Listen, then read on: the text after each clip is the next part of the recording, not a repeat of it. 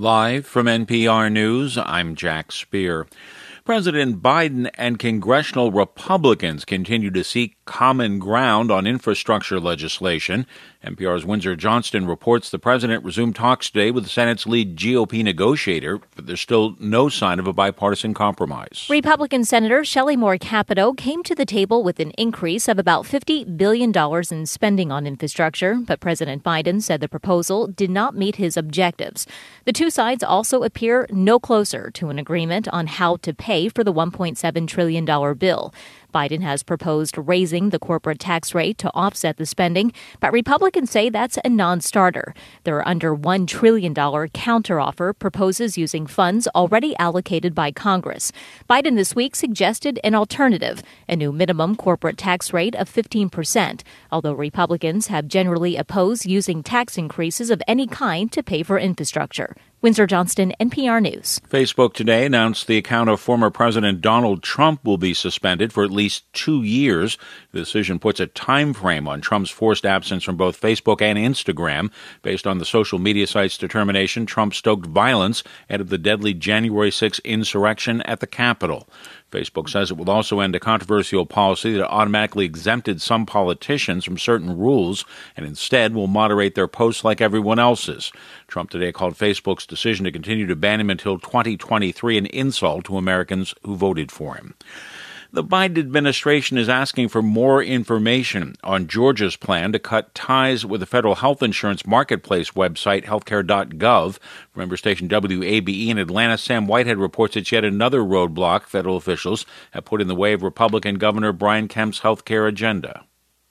In a letter to state officials this week, a pair of federal agencies say they need a new analysis of Georgia's plan by July 3rd. That plan, championed by Governor Brian Kemp, would end the state's use of healthcare.gov. People shopping for coverage under the Affordable Care Act or Obamacare would instead use brokers and third party websites.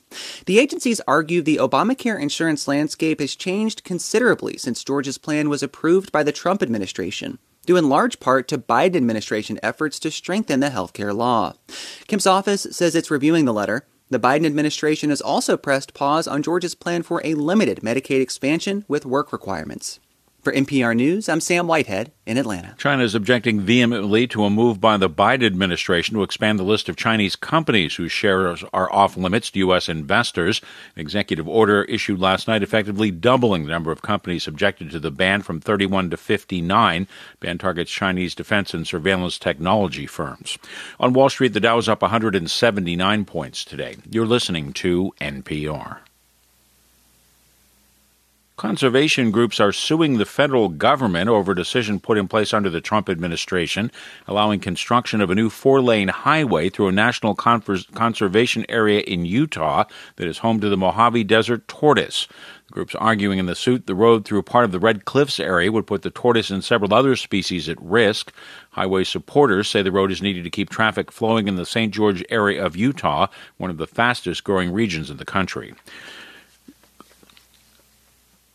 The FDA today has approved a dr- use of a drug for diabetes for weight loss. It's aimed at helping many Americans who suffer from obesity. NPR's Maria Godoy has more. Wegovy is injected under the skin once a week. It's approved for use in patients with obesity or who are overweight and have related health issues. The drug mimics a hormone that regulates appetite and food intake. In one clinical trial of adults without diabetes, people who took the drug lost an average of 12.5% of their body weight compared with those who got a placebo. The most common side effects included nausea, vomiting, diarrhea, and other gastrointestinal problems. More than 70% of U.S. adults are overweight or have obesity. Maria Godoy, NPR News. Crude oil futures prices appear to have gained ground for a second straight week. Oil up 81 cents a barrel today to settle at 69.62 a barrel on the New York Mercantile Exchange. I'm Jack Speer, NPR News.